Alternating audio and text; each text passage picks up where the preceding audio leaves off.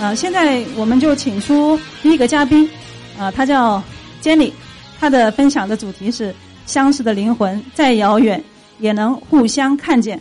我们来听听他的分享，好吗？我是前几天刚刚报名的啊，我也不是自由军节目的老粉丝，去年七八月份以后，然后通过别人的介绍和我自己的搜索开始听。呃，听自由军的这个节目的，然后而且自由军的这个福州口音，一开始确实让我这个北方人感到非常不适。对，然后中间，而且呃。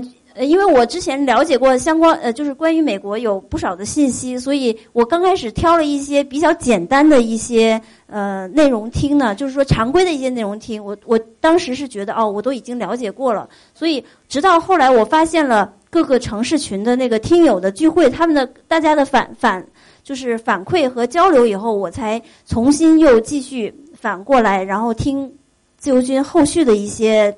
这种比较专业的或者更深度的这些信息以后，我才不断的，特别是最近啊，听得更非常非常的多啊。然后呃，到到这边来参加这个听友会呢，我也是呃，因为我在我们我分享的内容呢，其实是我们家庭移民的一些呃过程。如果我希望能给大大家一些帮助吧，所以就是在这个移民的过程中，我也是得到了很多人的帮助。我们家。所以我也想，如果嗯，如果我能把我的经验呃或多或少的分享给其他人的话，我觉得也是我对呃帮助我的人的一个回馈吧。啊，这个我就现在就开始啊。相似的灵魂再遥远也能相互相看见，我就直接用了那个自由军的这个呃 slogan，然后呃下面是我们家的两个小朋友，是我们家去年呃春节的时候在加州那边海滩上拍照拍的照，这是我拍的照，我自己觉得还蛮不错的，所以我把它做做了一个封面。嗯，哦，这个是其实这个是真正的主题，是一个家庭的移民分享。啊，这是我们去年在呃呃旧金山，呃第一个是在旧金山大桥，第二个是呃右上角这个是在十七英里，下面是在谷歌的园区，然后这边是在旧金山的机场对面，我们酒店酒店的楼下哈，这应该是地震的一个痕迹啊，这是我们家就一个照片，我给大家展示一下。呃，我放这张呢，这是这是自由军前两天的那个公众号里面的一个截图。他说很害怕突然头脑短路，忘记上一秒在说什么。其实我也是非常担心的。啊，分享的内容三呃，主要是三个：为为什么考虑移民？如何办理移民？和啊，我我我们家目前是申请通过了以后，已经申请通过了，我们在等排期啊，然后的一个准备。进入到第一个，为什么考虑办理移民？其实这个大家可能大家的想法其实是基本上是相近的，因为我们都是，呃，我我跟自由军，我我的我的判断应该我跟他们应该是同同龄人啊，我们都是七零后，然后这个经历是接近的，所以我们的想法在或者说家庭的情况也是非常接近的。那我我在读书的时候，在大学里面，其实我。我们我们学校就是有出国的这个传统，大部分很多人都会去申请国外去读书。那我当时也尝尝尝试过，但是怎么说呢？因为呃，我学的是文科，这个基本上很难出去。就是你拿拿不到奖学金，我们那个年代是一定留学是要拿奖学金出去的，否则家里是没有办法来。正常的供我们去出去读书的，所以很难。一个是很难拿到奖学金，另外一个，我当时评估了一下，我自己也不是学霸，担心 受不了，所以就暂时就放弃了。后来，嗯，然后我跟我先生一起毕业以后，来到来到深圳工，也是将近二十年啊。感觉我们家的情况其实就是，呃，自由军在他那个呃理想的家庭里面的那个。状况非常类似，我们家庭生活非常简单，然后人际关系也简单。老孩子比较大了以后，老人也回去过自己的小日子了。所以，就比较接近那个理想的家庭的那个情况，所以我们就是很还是很希望，我跟我先生还是很希望，就是说有机会呢，可以出去过我们年轻的时年轻的时候想过的那种日子。所以这呃，而且呢，就是呃，就是说呃，国内的这个。二二三十年的这种经济发展哈，我们我们相对于我们当年出去留学的那些同学来说，他们当年作为学霸出去，然后呃拿到奖学金出去，然后读书，然后留在留在美国，然后成家立业。呃，我们当年呢是呃留在国内，然后来到深圳，相相当于是打拼奋斗。所以，我们相对于他们来说，其实我们。如果能出去的话，我们比他们来往来往中美之间会更自由一些。他们其实在美美国落地生根以后，其实他们想再回来，这个年纪啊，七零后这个年纪，其实对他们来说是很大的一个挑战了。就是我身边的同学的感受啊，嗯，所以我们觉得，哎，那我们如果能还能出去的话，呃，有有一定的这种。是呃，就是经济也好，或者是说时间也好，能出去的话，能这种能力的话，我们还是希望出去再过一，在在有限的生命里再过一种不同的日子，啊，这是我们家庭的一个考量。然后第三点就是呃，子女教育和未来规划，其实这是我我相我相信是在座很多这个听友的一个目标吧，目的啊，我就不再。在这边再具体的就更更多的说我个人的，这其实大家都是差不多的啊。这个是为什么办理？我们在好如何办理移民？嗯，因为我了 我了解到，可能比如说，呃，自由军在他的这个栏目里面就是介绍过，呃，比如那个 EB One A 杰出人才，然后呢，还也介绍过这个，嗯，大多数应该是 EB 五。呃，但是我们家办理这个移民的方式呢，自由军其实也提过，但是没有重点提，就是跟 EBYA 在呃，就是很接近的 EB Two 里面那一项 NIW 国家利益豁免，对，呃，其相当于是一个技术移民吧。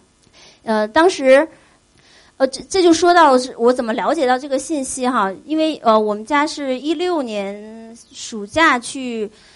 去美国玩的时候呢，正好就跟跟我的一个校友联系，呃，就联系上了。他们家正好在尔湾，我们就去拜访了他们，然后了解到他们家是通过 EB One A 来办，就是在一三年左右，非常快。那个时候他们可能就是呃半年就已经办好了所有的校，就可以登录了。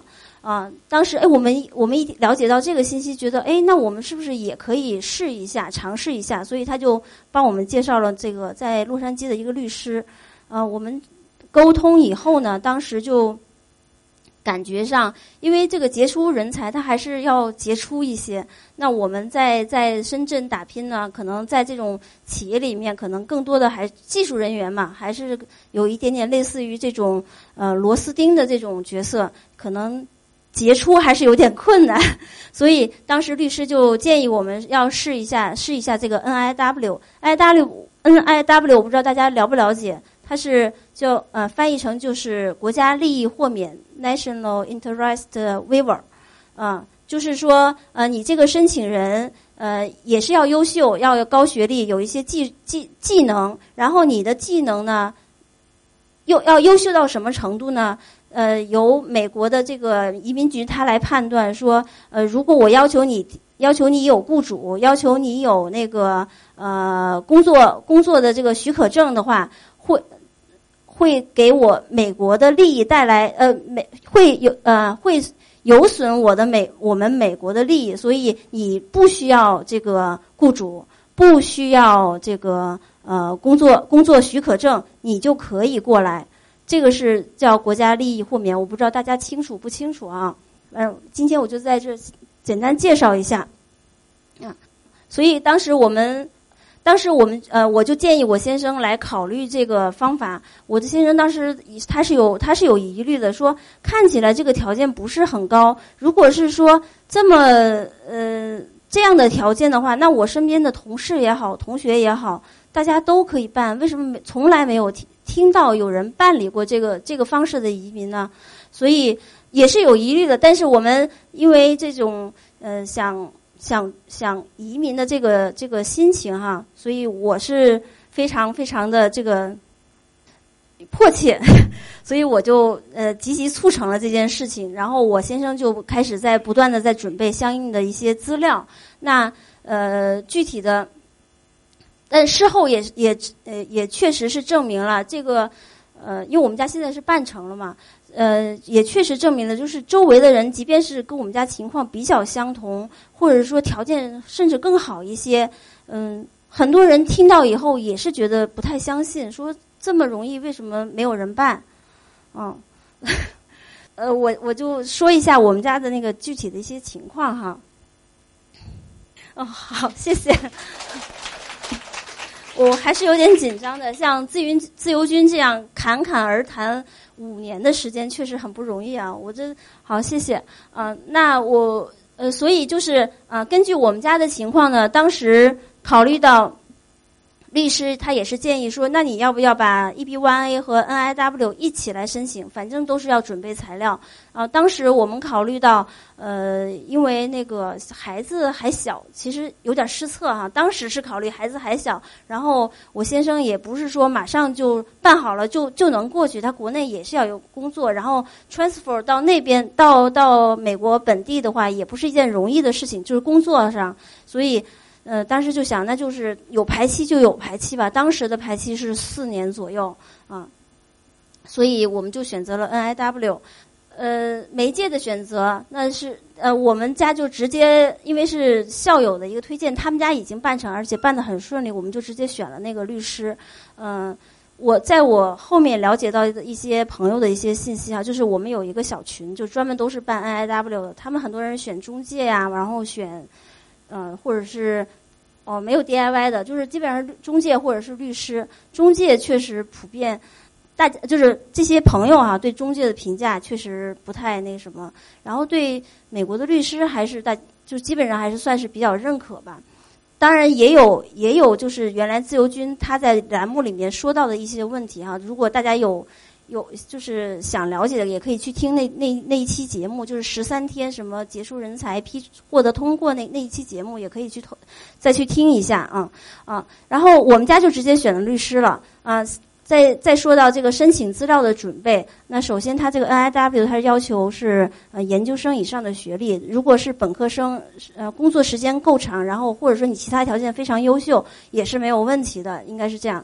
然后那准备到你的个人的成就，呃，首先在我们家可能就是我先生有一些工工作上的一些专利啊，可能是第一发明或者是几嗯这种第二、第三这样的这种顺位的这种发明人啊。然后有一些媒体的报道，媒体呢，呃，我们家的情况，他就是，其实媒体报道之前都不知道的，因为真的就是一个螺丝钉，兢兢业业的九九六在工作。媒体报道其实不是不知道的，是为了为了准备这个才去搜索的，搜索的。然后有一些境外的一些网站，专业网站关于他的这个项目，他参与的这个项目的一些报道。还真是搜索到了，所以这个也是蛮幸运的吧。然后收入，收入你是要证明你是在行业内是比较比较呃比较好的，嗯。然后奖项，奖项，因为我先生他的这个领域也好，还是他们公司也好，都很低调、很保守，所以他在其实他可能在工作中是有一些成成绩，但是从来没有去。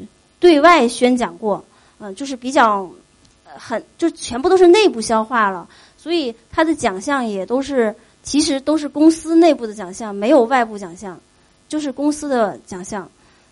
当然，他们公司不小哈，就是这样子，也比较就是受业业内的这种认可，嗯，然后还有一些呃这种组织的成员，组织的成员其实跟这个奖项是一样子的，就是。他不鼓励员工对外交流和发展，所以我先生其实也没什么这种这种 membership，fellow 就更不用提了哈，只是一个，只是加入了一个，就是呃，有一个中美之间的这么一个华人的这么一个一个团体吧，就是聊胜于无。这我认为哈，在这个申所有的申请的这些资料里面，就是聊胜于无。然后论文，论文其实这个 NIW，因为它是就是在美国，它是分呃学术界和工业界嘛，就是呃。NIW 在美国本土申请的很多人都是在学校里面的这种呃什么助理教授啊，甚至有的博士生在读，他会申请这些东西，所以他们的论文是一个非常重要的一个资料的提供提供的点。他要他要看你的字呃论文的发表量，然后你的那个搜索引用，呃，他要他要参考这些事情。但是我先生呃就是毕业这么多年。论文还都是研究生时间写的，其实也是聊胜于无。虽然有一些引用啊什么的，也是聊胜于无。他在就是就是说，其实看起来，其实我我先生在工作中是没有什么明显的这种输出的，就是他的工作的工作的成绩是没有一个向外界的明显的输出，完全是在他公司里面的这么一个取得的，就是成绩也好或者认可也好，其实是这样子的。啊，论文，所以就是，呃，在我们家这块儿也不是一个非常有优势的一一点。嗯，然后这个证明材料呢，就是可能就是需要你提供各种各样的能证明的，呃，你参加了某呃这个项目，然后这个项目是取得了一个什么样的成绩，或者是市场价值什么样，这个就是一个证明材料，是需要呃通过各种各种渠道来搜集，嗯，但是也是。呃，就是合合合规合法的这样子啊，嗯，最后一个就是推荐信了。推荐信这个，呃，为什么就是我愿意来分享，想来分享，也是说在这推荐信里面也是得到了非常多的帮助。像呃，像那个什么，可能呃十十几年前跟我先生有过合作的这种国外的这种呃这种公司的这个老板，然后。因为我先生需要需要他来帮忙证明他这一段的这种经历，然后要要要要有一个专专门的一个推荐信，所以我先生也是很犹豫过哈，但是还是说冒昧的就写了这个写了这个信件，然后说，呃，因为子女教育的问题，想想想有这种这样的考虑，然后对方对方的那个呃是意大利人，好像是。他其实已经退休了，然后他说公司呢现在是我儿子在接管，所以那我可以帮你写这个推荐信，然后最后署名是我和我儿子一起来署名的，就是非常，当时我们得到这样的信息也是觉得非常非常的感动啊，就觉得嗯，虽然九九六这么多年，然后也没有什么说明显的这种成就，但是在这种时候还是感受到了周围人的这种善意啊。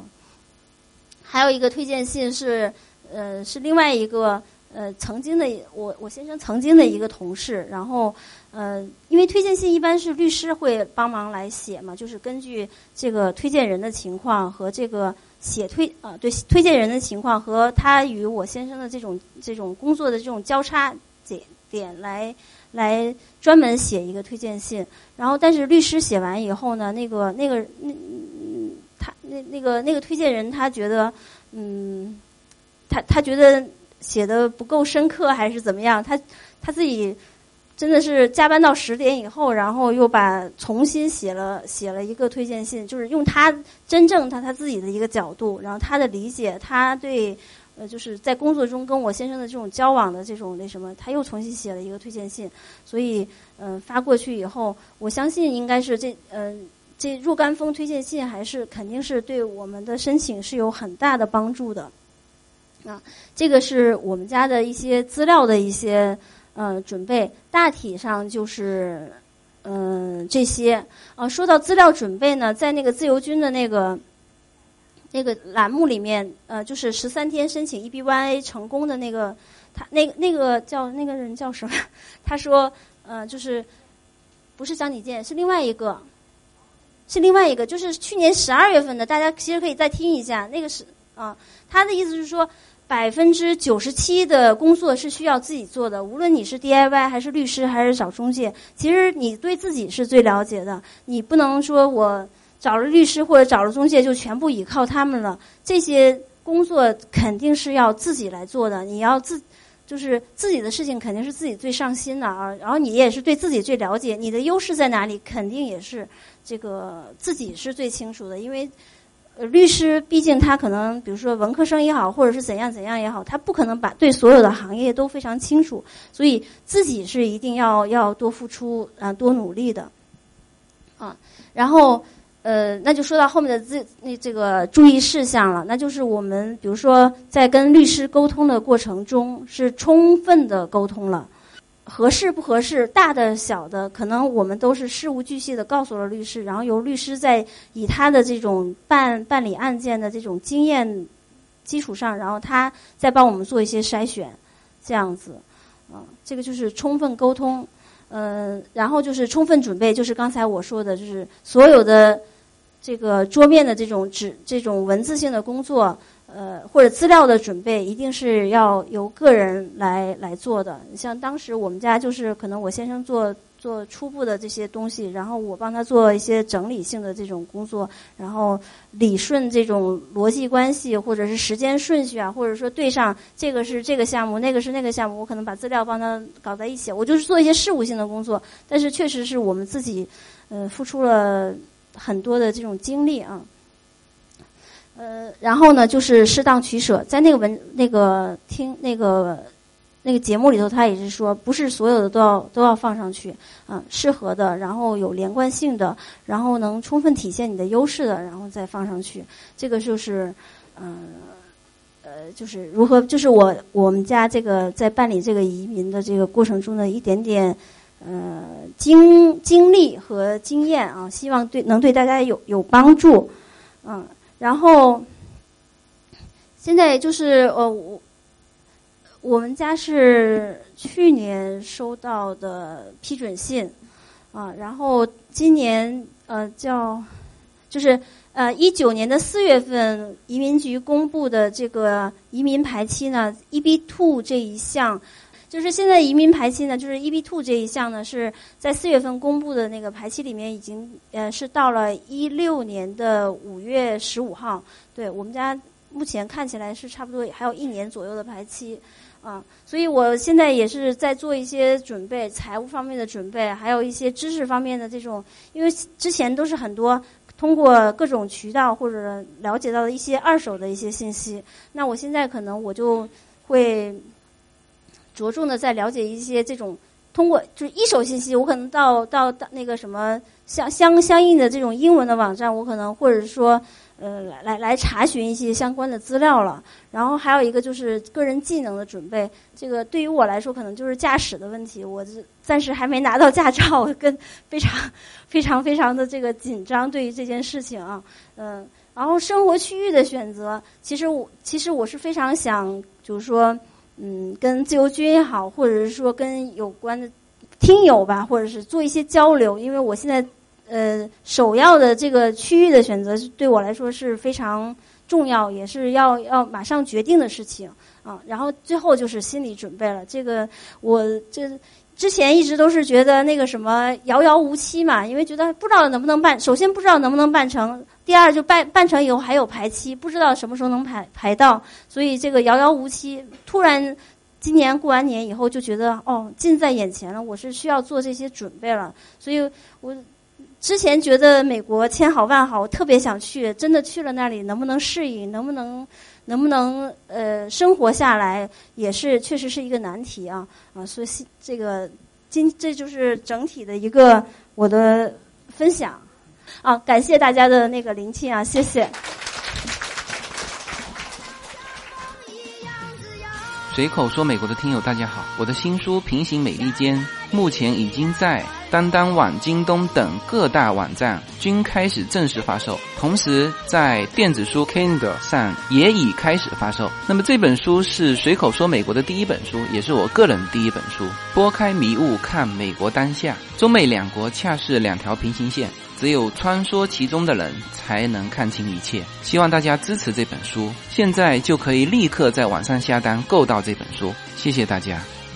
好，呃，我们接下来的那个分享者是 Max 哥，嗯，Hello，Hello，我们买了大概三百本那个自由军的书。因为我们在全国各地都有客户，所以我把这个书买回来之后呢，送给我们的客户。我是真心喜欢自由军的这个节目，买这个书确实是我需要的东西。刚刚那位帅哥的分享说，美国有的人说空气有点甜，这个是哪个学校的人说的？大家有知道吗？马里兰大学，我就是毕业于马里兰大学的。然后这个马里兰大学呢，我当时是 MPA，叫这个 Public Administration，是公共事务管理专业。这个专业呢，在美国对口的工作是要不然当公务员，要不然在 NGO 或者 NPO 里边做这种这个这个非盈利的这种工作，薪水就很低，所以基本上把我们未来的这个路都堵死了。所以我想在美国留下来，作为一个文科生，即使我当时有全额奖学金，啊，我觉得我还不错，也是非常难的。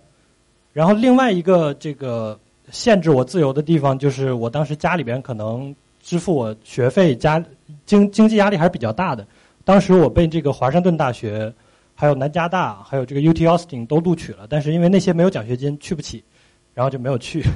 其实那些学校排名都很好的，但是马里兰大学有个好处，它在这个华盛顿 DC 旁边，华盛顿 DC 旁边有很多的这个政府的资源，所以说我当时的很多老师呢就直接来自于美国的政府，他们有的是这个就 Cabinet Level Officer，是属于那种内阁级的官员，就已经很高了。就我刚才列了这个，大概有三个。然后呢，虽然说毕业留下来比较难，但是也不能不找工作。机会这么好，我就是在这个留学期间，还有毕业之后，就在一家美国移民律师事务所里工作。右上角这些人办绿卡的方式比较奇葩。这个大家有没有听说过一比三非技术雇主担保移民？没听说过是吧？我在美国天天处理的案子，绝大部分都是这类移民。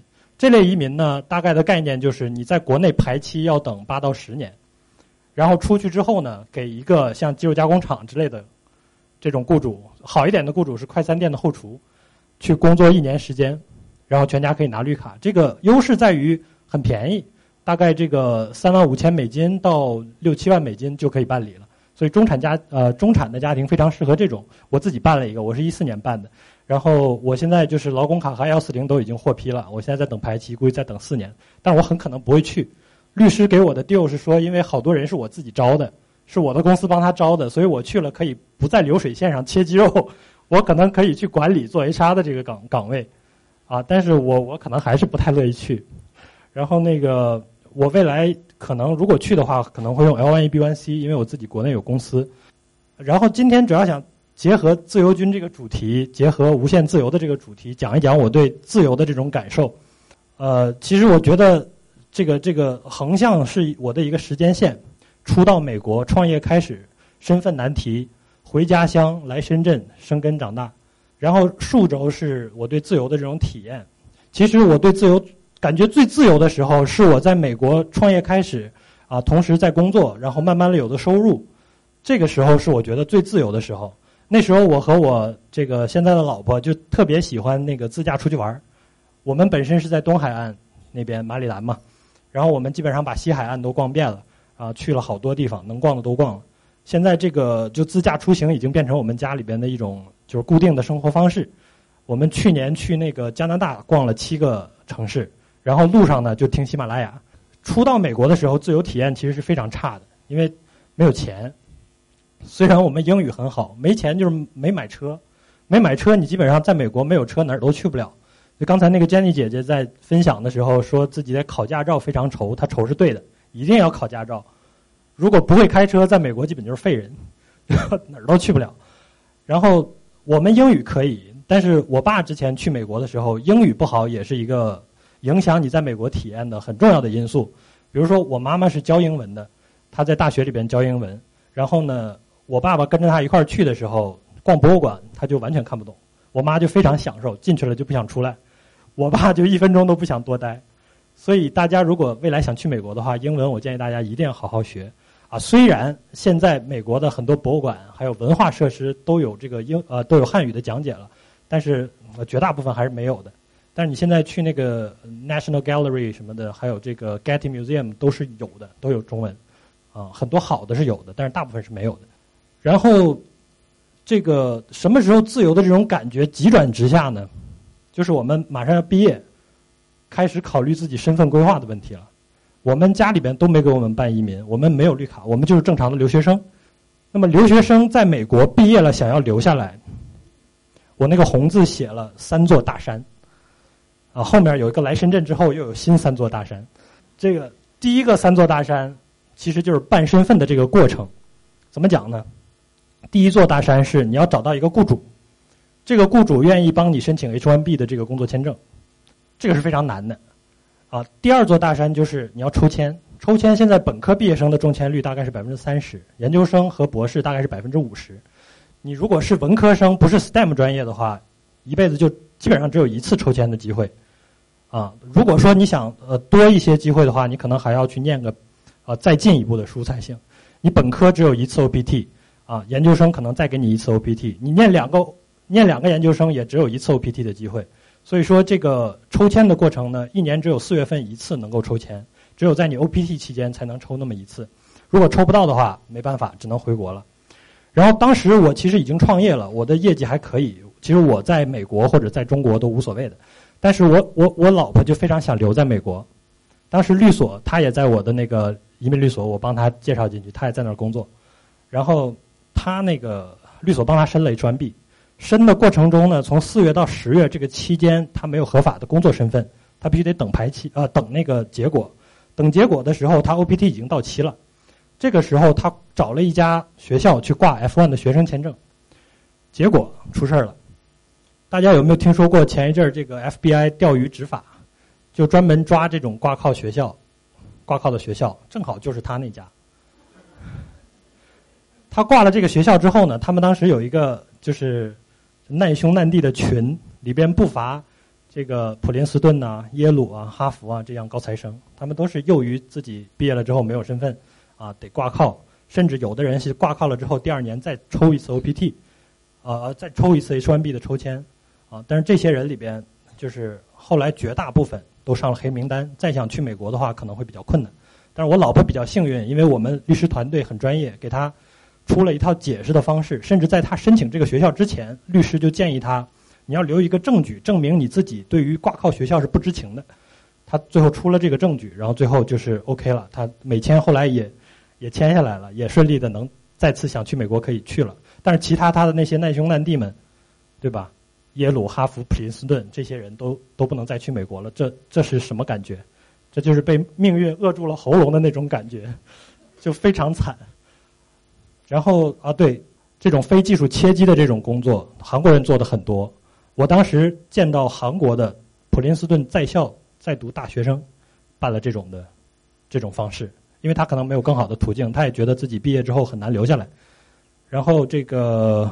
还有这个很好的企业主也都办理了这种方式，很多是在美国生了孩子，生完了之后陪读，想要让孩子在十岁左右的时候陪着孩子过去念书，这个陪读身份解决不了，他可能孩子刚生完之后他也办一个这种身份，也是存在的。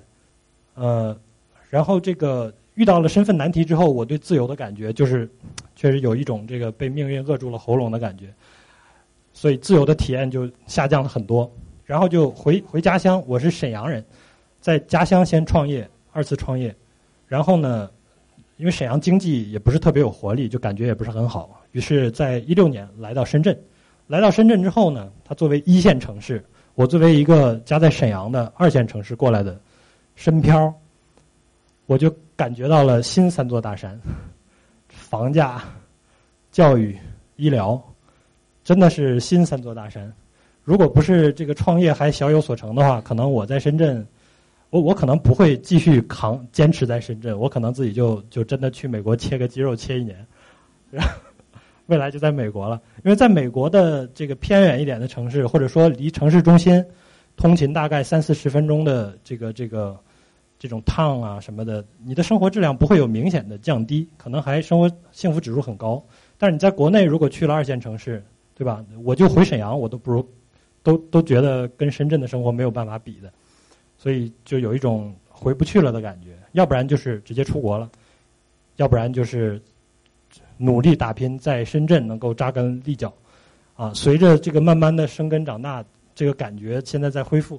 这个，我我现在之所以能遇到这个身份的难题，是因为我在更早的时候没有给自己办身份，然后我现在回过头去再考虑这个事情的时候，发现人生很多关键的选择的节点，应该十年之前，可能最好的时间是十年之前你做这个决定。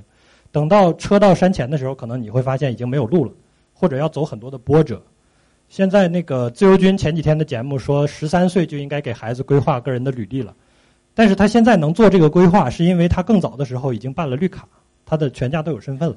他如果现在这个时间点想去做身份规划的话，一比五的排期已经极长了，他很可能没有更好的方式能够让全家拿着绿卡，全家在那边生活，也不会有一个稳定的感觉，开始这种感觉的生活。所以说，我们很多人生的重要节点。我们要问问自己，是不是已经开始需要规划十年之后的事情？我们现在假设没有孩子，像我这样的年轻人，我是不是就要考虑我的孩子未来我到底是让他接受公立的教育，还是让他享受私立的教育、国际化的教育？你相不相信？这个就是你相不相信公立教育这句话，不是我在国内想出来的，是我前几天去苏州参加一个家族办公室的一个会，然后他们赠了一本书，就是海外家族办公室顶级富豪人群。他们在考虑什么东西？里边有一个关于教育的问题，就是你相不相信公立教育？你到底想要孩子接受什么样的教育？公立教育更像是培养这个流水化呃流水线下面的白领，标准化的这种社会的螺丝钉。但是如果你想培养领袖的话，你可能需要让孩子去私立的学校。然后好，那去我这几个时间的节点，重要的事情就是：首先，家长在哪个城市生根长大？如果我的家长当时去了北上广深买两套房子，办个投资移民，我当时肯定是有身份的，也不至于我考上那些名校不能去。所以说，过去二十年享受了城市发展红利的人，其实资产有大幅度的增值，这个其实冥冥之中决定了我们未来的一些路。很高兴大家都已经在深圳了，这特别好。然后第二个，孩子生在哪儿？我们现在还好多很多人考虑移民，但是你孩子如果生在美国的话。可能就不需要考虑了，但是你需要愁的地方在于孩子这个这个回美证怎么办？然后那个我自己想要陪孩子出去读书怎么办？这又出现了新的问题啊，都有问题。然后就是小学、初中、高中规划的阶段，你想让孩子上什么样的学校？大学去哪边上？毕业了孩子能去哪儿？能不能留在当地？我当时遇到的问题就是我毕业了想留留不下来，我女朋友想留留不下来，因为我们没有在。这个小学、初中、高中规划的阶段，甚至她出生的那个阶段，就规划好未来她能够顺利的留在美国。如果留学生这种角度过去的话，那那那就是毕业就是注定了痛苦。我作为文科的留学生去美国，注定了要痛苦，留不下来。我作我作为从二线城市、三线城市到北漂的，家里又没有很多钱的，我注定就要在一线城市很痛苦。很多事情都是已经注定了的事情。而这些东西，如果想要改善现在的情况，你应该到十年前去做这个决策。而而我今天非常羡慕在座的各位，前几个分享的嘉宾都已经帮自己的孩子做出了规划。可能你们的孩子就不会再遭受我当年受的那个被命运扼住喉咙的感觉。当然，你们可能有新的痛苦。我在两年前跟一个朋友在咖啡馆聊天的时候，写了这叫 napkin presentation，就是把这个这个。东西写在这个这个纸巾上面，我们当时就梳理了一下美国的这个各种移民的途径，非移民签证和移民签证主要就这两大类。非移民签证里边大家常见的这个 B one、B two 十年签呀、学生签呀、工作签呀、，L one 跨国经理人、J one 访问学者、，E two 是得办海外护照才能去，O1 是杰出人才的工作签证，这些属于非移民签证的序列。这些东西里边可以衔接到移民签证，移民签证包括这些。这个 EB 系列就是雇主担保类的，EB 一呃 EB one A 和 B 这个是属于杰出人才，EB one C 呢是属于跨国高管啊、经理人呐这种，他们的面向的群体是不一样的。那么 EB 二 NIW 刚才那个 Jenny 姐也提到了，它其实是面向至少有硕士学位的人才能够有资格申请这个，还得有个雇主，除非 NIW 不需要雇主。那么 EB 三里边分成上面技术类的和下面 EW 三非技术类的，啊，就是 EB 二和 EB 三排期现在大概都是四到六年，EW 三的排期大概现在是十到十三年，啊，但是它就是非常便宜，你可以提前办着。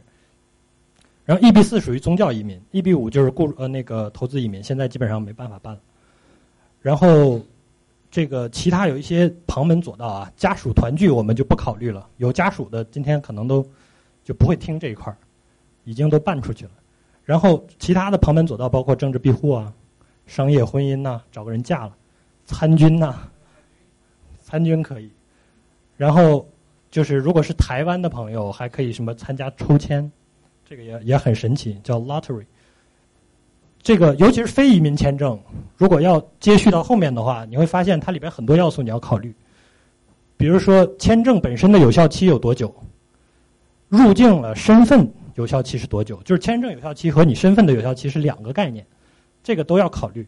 然后就是这个签证允许你在美国的活动范围是什么？是不是允许你来工作？允许你在什么样的地方工作？比方说那个 E two。E two 就是你办一个海外护照，然后再去美国做一个小额的投资，你需要只能在你自己投资的那个地方去工作，但是你的配偶可以自由的工作。那 E two 就没办法帮你们的孩子去在美国找工作，因为你帮他办了之后，他是独立成户的，他只能在自己投资的公司里工作，他没办法找别的工作。所以就是方方面面要考虑很多因素，还有就是是否允许双重倾向。双重倾向什么意思呢？就是你这个签证允不允许你有移民倾向？像 B one B two 旅游签证是不允许你有移民倾向的，J one 不允许你有移民倾向。就是你同时申请移民再办这些的话，就没办法做一个很好的桥梁的一个一个一个申请。然后还有你的配偶能不能工作？很多很多情况下你的配偶不允许工作，配偶甚至没有一块的这个身份。那这样的话，你在选择的时候就要综合考虑了。谢谢大家，谢谢大家。没有什么能够阻挡，没有什么可以阻挡对自由的向往。大家好，这张专辑的播出时间是每周一周五的下午，每周两期，不见不散。现在大家除了收听我的音频节目之外，还可以加入我的微信公众号。公众号的名字是无限空间，这是一个跨越中美的自由连接的社群。大家可以通过这个公众号找到您所在的城市或者是您喜欢的微信群，加入随口说美国的社群。同时，也在这个公众号里面啊，已经建成了随口说美国的 IP 矩阵，名字叫做星辰大海。在这里面呢，大家。大家可以听到更多的跨境主播为您分享的更多的跨境内容。当然，您如果希望随时能够追踪到随口说美国的各类信息，您还可以登录新浪微博、今日头条、抖音去搜寻随口说美国。移动互联网的神奇之处呢，就是可以把同类的人拉得很近，让我们勇敢开始，活成喜欢的那个自己。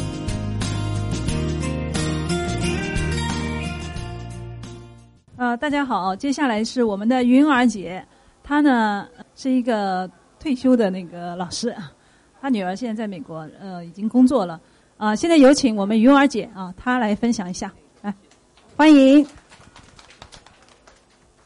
好，大家好，因为我是二零一六年就开始是呃自由军的粉丝，呃，我是提前申请退休的，啊，一退休我就听了自由军的节目。然后我一直听的是免费的，我到目前为止一分钱没花，所以呢，我一定要报个名来支持自由军，来回馈自由军。我从自由军的这个节目里确实是收获特别特别多。好，下面我就给大家分享，呃，我自己在教育女儿方面的一些心得和体会。那么题目就叫呃选择与放弃，帮助女儿成为最好的自己。呃，可能。很多家长呃比我更专业呃都有自己教育孩子的一套一套的方式啊，我呢也不想讲那些大道理，你们都知道的，我没必要跟大家分享。那么我觉得我就在选择于放弃这个点上，可能一般的家长不敢迈出这一步。呃，我的女儿英文名叫 Erin，呃，这里有三张图片，左边的是他上幼儿园之前，右边的是上幼儿园之后，中间是中班的时候，在幼儿园。大家有没有看到这三张照片？他的肢体语言、他的表情有什么不同？有没有看出来？你看左边最左边和最右边这两张照片，是不是孩子都是他那种呃天然的呃那种天真无邪的样子都显示无疑？而中间的这张是不是很拘谨？你看他脸部表情，他身体的这个姿态的给你这个语言。而旁边的这个男孩子，你看他的脸部表情，他的那个胸挺的。我女儿当时是提早大约半岁上的幼儿园，呃，可能是公立幼儿园吧，三十个孩子一个班，呃，他又比较小，呃，可能呢各个方面比其他孩子要弱一点，这样就无形当中给他造成了一定的心理压力。那么这张是。他应该上大班的时候，我没让他上了，我选择了退学，然后送回老家，让我妹妹带着他跟陌生人接触。这张呢，就是我妹妹出差到北京，呃，带她在那个天安门广场附近照的一张照片。由于我们家长的缘故吧，就是与网球结缘了。我老公就是特别爱打网球，然后呢，女儿呢。也试着让他学一下，哪知道女儿就对网球非常非常的感兴趣，再苦再累，她也能坚持。就是他在小学的时候，呃，幼儿园的时候，我给他选的是钢琴，是我家长给他选的。但是他钢琴弹着弹着，他就不快乐。然后呢，我们就发现他网球兴趣特别大，而且跟小伙伴在一起。天，他那个天然的那种快乐，就是特别的愉悦。呃，这右边这张图呢，这个这个男的教练呢是那个前国家队呃那个国家队的女队的教练，叫王悦。呃，他我女儿上了他的那个集训班，上了呃大概是有两个假期，两个暑假啊。然后这边呢左呃。你们看的是左边，左边的这张呢是当时他在南山呃体育局下面有一个网球队，呃，就是他们同队的小伙伴在一起过生日。然后呢，我女儿还是找了啊前亚运会的冠军林敏超让他辅导过，还跟一些外国教练呃也辅导过。我女儿从小学一直到大学。没有请过家教，但是我们只在网球上花了钱。呃，在那个呃球网的对面是他爸，呃，我呢腰转过来，就是一个老球童啊，整天在下面捡球，捡球了以后还时不时监控他。那时候呢，我们有一点想让他走专业这条路，我感觉到他那个身体姿态啊，天分还不错。这时候是初中的时候，这个呢就是他在外国语。呃，做网球社社长的时候的照片。呃，我女儿那时候已经从网球社社长退下来了。那么这边的这个穿黑衣服的女孩呢，是新的网球社社长。中间的呢是东湖网球中心的那个代教练。啊，这一张呢是她在深圳市中小学生网球比赛上做主持人的这个场景。网球，我女儿是。从六年级的时候，从五年级开始学的，但是六年级咱就果断了把那个钢琴给放弃了，然后就专职呃弄网球，呃网球一直伴随着他到初中、到高中、到大学，他在美国大学打校队。你看他的那个肤色呃特别黑，特别健康，而且你打网球你也不能太单薄，还要吃，还要吃的壮一点，那时候都要配合着。整天那什么三明治，那加一片鸡蛋，那个什么培根，然后是芝士，然后就要要么就天天煎牛扒，就这样把它喂出来了。那特地讲一下那个他本科，呃，这个会计学老师，呃，这个他大学本科的时候是在一所叫阿尔比恩的这个大呃，就是文理学院上学。这个文理学院大概只有一千五百多人，大概师生比一比十还不到。我老公说一比十不到。这个大学的工作我都不管了，都是我老公负责啊。然后呢，这个是他会计学老师。当时呢，他刚开始上会计学的时候，他是有点抵触，不愿意上。后来就学习上就遇到困难了。遇到困难了以后呢，我女儿因为我觉得她运动员出身就特别好，她就特别有一股劲儿。那个她这个时候呢，就是毕业典礼的时候，她带我们特地去她那个会计学老师那儿去表。把我们家长互相介绍一下给老师，老师也介绍给我们，然后对老师表示感谢。老师告诉我们，你的女儿就坐在我这个桌子的对面，跟老师面对面坐，就在那儿。然后老师桌上有的时候会有点零食，边吃边边做，然后从早做到晚。中午他不去饭堂，不吃饭，从早到晚，从早到晚这样缠着老师。不会的，立马问。然后老师该干嘛干嘛，老师回来了，他反正就在那学。然后这老师一对一的帮助他。然后老师，他这个老师好就好在，他还让我女儿去辅导下一届的学生，就让他去做他的助教。我女儿还能稍微拿一点那个什么，那个所谓的在学校勤工俭学那个钱。其实我女儿在教别人的时候，她就必须要学好，要学的扎实。所以外国的这种个性化的一对一的教育。我就觉得对我女儿帮助特别大，呃，当时就是我老公，因为他读了很多书，呃，他就没有选择那个大型的大学，排名靠前的大型的大学，就选择了这种小型化的这个文理学院。大家知道，那个宋氏三姐妹也是从文理学院出身的啊。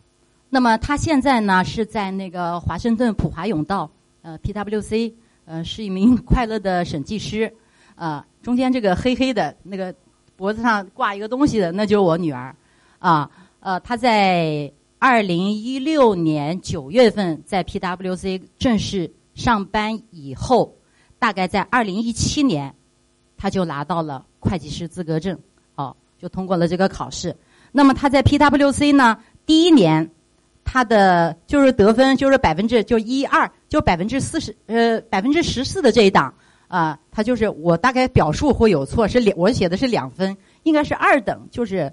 一等是最好的，一等只有百分之二，啊，他第一年拿了是是第二等，第二年他就拿到，就年终考核他就拿到了这个一分，然后呢，我女儿她有这样一个特点，她不是学霸，然后呢，她，我去她那儿的时候，她考会计，她那个一六二零一六年九月份之前，大概有一很短的一段时间是空档期，不用上班的，她就在家复习。复习了以后，我在那有一个月陪着她，我就发现，他每天学习的时间，他绝对不让他超过六个小时。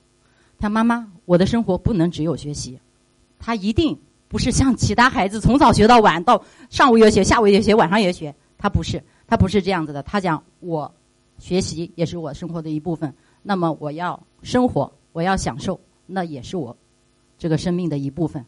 后来我就觉得，慢慢就觉得孩子这种理念。嗯，也挺好。呃，有的时候家长呃不要呃按照自己的想法去强加于孩子，孩子有他自己的追求。那么要跟大家分享的就三点心得，就是我们家长就觉得我们要把快乐贯穿于孩子成长的始终。第一个，父母的自我提升。我本身就是老师出身，是一个公立学校的老师。但是呢，我最知道公公立学校它的优点在哪，它的缺点在哪啊？呃，我自己呢，那也先特别喜欢学习，然后啊，看看这个，我当时发的朋友圈是一六年发的朋友圈，我说十年之前，我就为了女儿打网球，我就看那个呃尼克网校的，美国有一个尼克网校嘛，他那个视频那个教练非常系统的。我就一边看一边做笔记，然后一边给女儿制定这个训练计划。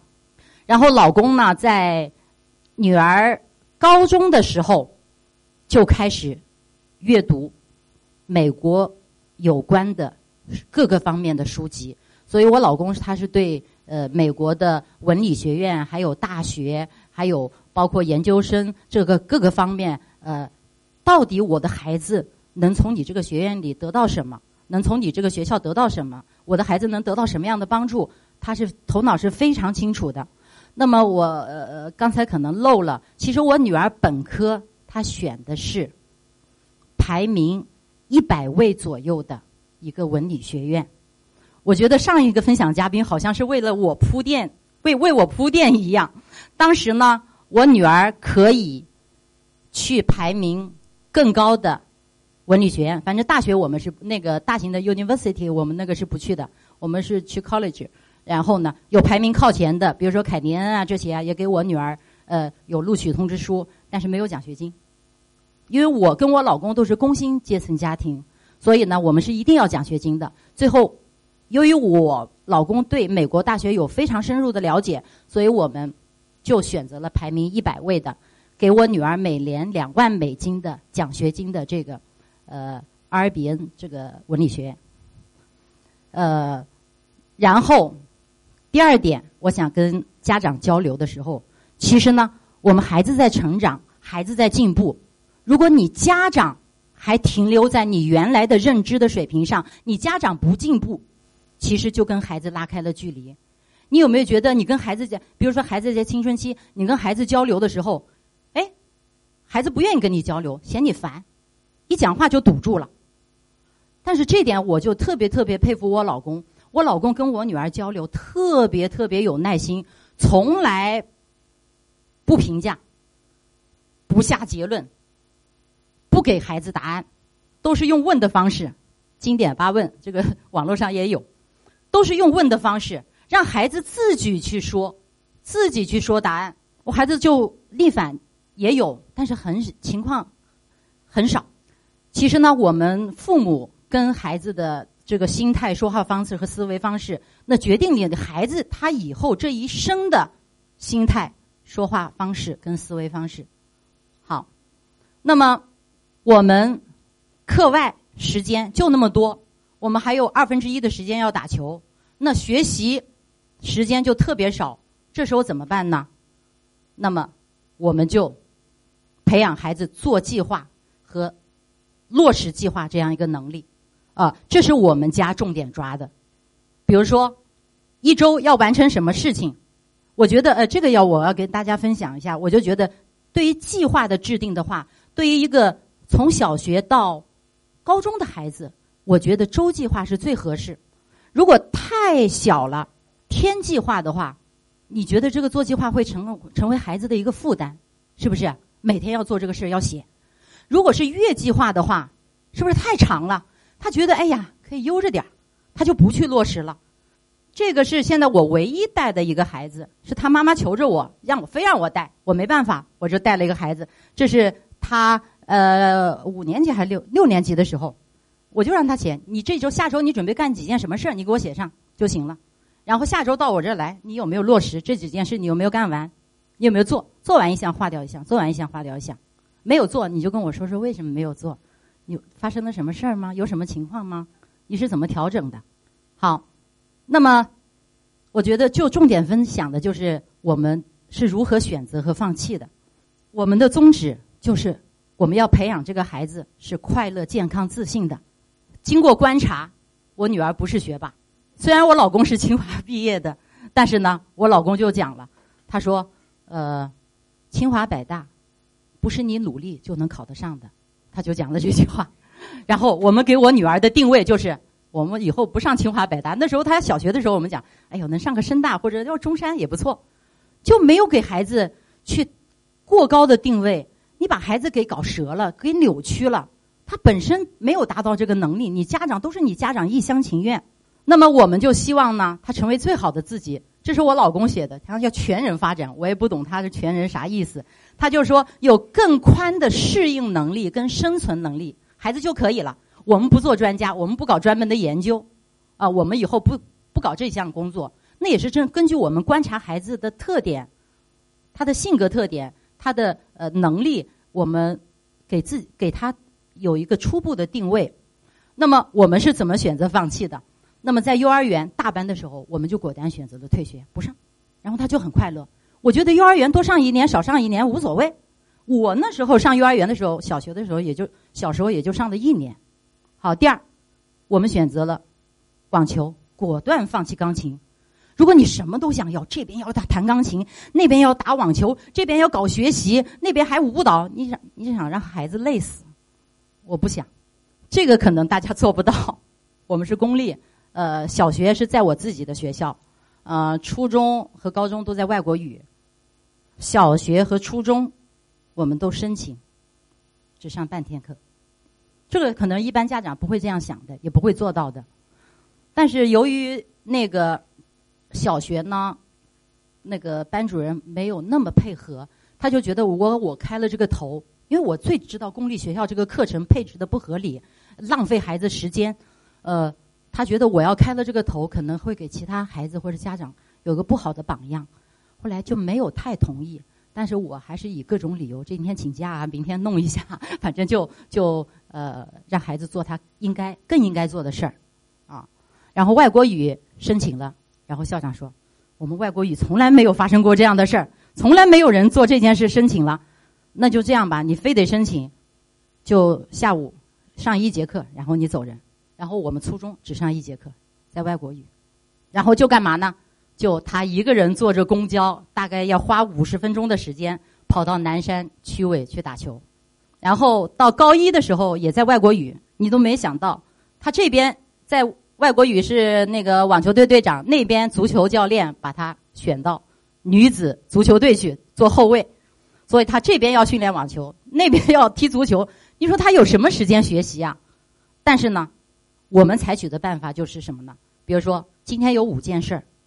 我们选两件和三件必须做的，比如说课程作业，我们选最基本的做好。我不选择五样都做，都做不好，我就放弃了那个题目难的。对我孩子来讲，我就培养孩子，要么不做，要么就把它做好。去美国读书这个决定是高一，我们就有这个想法啊。然后高一下的时候就去新东方读了三个月的那个托福啊，上了那个托福班。然后高二就去上了 AP 班，啊，上了那个外国语首届的出国班，然后高三就去美国上公立高中，因为我们家经济，因为是我刚刚刚讲了嘛，是那个工薪阶层嘛。好，然后呢，这个 PPT 呢是我昨天晚上大概九点多钟才做好，呃，差不多了，然后我就发给我女儿。让她给我补充一点资料和图片，因为我自己的还不完全那个。然后我女儿就给我写了一段东西，呃，也表示对那个我参加这项活动的支持。她说：“呃，能顺利找到工作，并第一次抽签就抽中，别人都说我幸运，我自己最清楚我是如何幸运的。我爸从小就对我用心，没表扬我啊，反正他那时候不太喜欢我。”可能做老师的职业病吧，喜欢盯着他，呃，注意培养，给我留机会，在力所能及的范围内给我最好的，从不逼我死学习去挤独木桥，而把我引领到网球的殿堂，让丰富伴我成长，能生长在这样自由宽松的家庭，这是我的幸运。高二下十六岁的我，我女儿是提早上学的，说那时候是才十六岁多一点点。一个人飞到济南，经过面试，在二零一零年度中美交换生最后一站拿到了一张门票。这里我要补充一下，当时外国语给我们发了一个张交换生的那个通知，我们哎呀，肯定是赚钱的，有什么都不看就扔了。扔了以后，后来这个事儿在外国语招这个交换生这个事儿就过了，时间点已经过了。等到我们再考虑到要去上交换生的时候，已经没有了，晚了。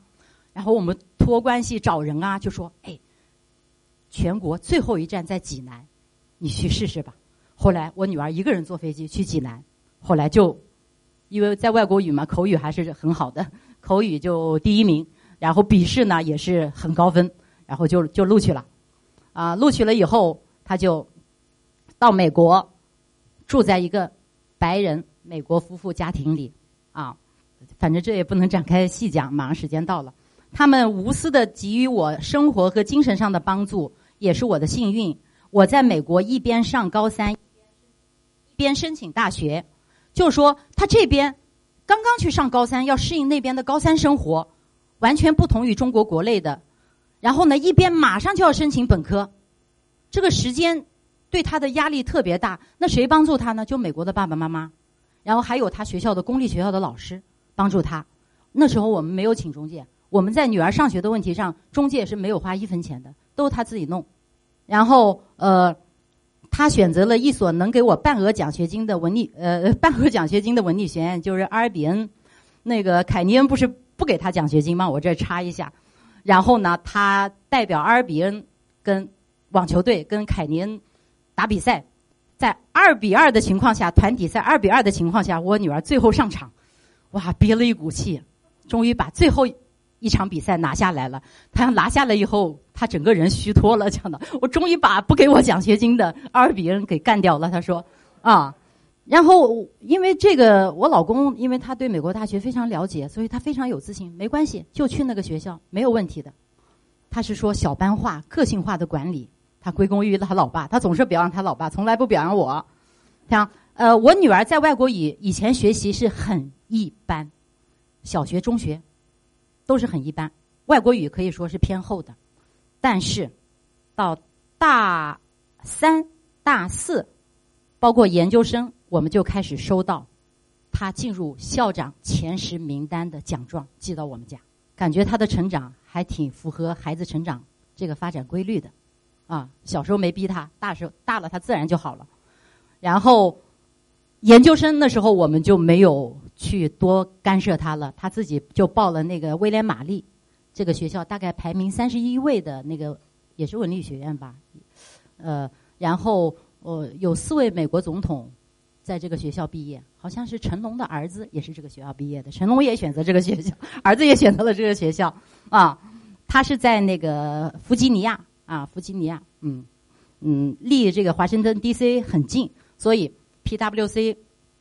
到他们学校去校招的时候，当时四大去他去他们学校校招，第一一大没给，二大没给 offer，三大没有，为什么呢？就刚才，我觉得前面这个嘉宾 给我铺垫了，呃，因为他没有美国身份，没有美国绿卡。如果他，比如说这个公司要给他 offer 的话，我听我女儿说，每年这个公司要向美国政府政府大概多交八千美金的费用，那他何不就招美国人呢？对不对？招那个绿卡身份的人呢？然后我女儿，她讲，我再也不能在这上课了，我没有心思听课了。我一定要抓住这个机会，咚咚咚咚咚，就给这个合伙人发邮件。最后，他合伙人给了他机会，他只要他给我机会，我就一定能拿下来。果然不错，到华盛顿去面试，有大概有三个经理，每个经理大概跟他面谈接近一个小时，分别交流。好，我女儿从华盛顿回来，回到弗吉尼亚她那个呃小镇子上的时候，第二天早上一醒来，打开。邮件就录取了，啊，就说明三个经理对她的那个评价都非常好。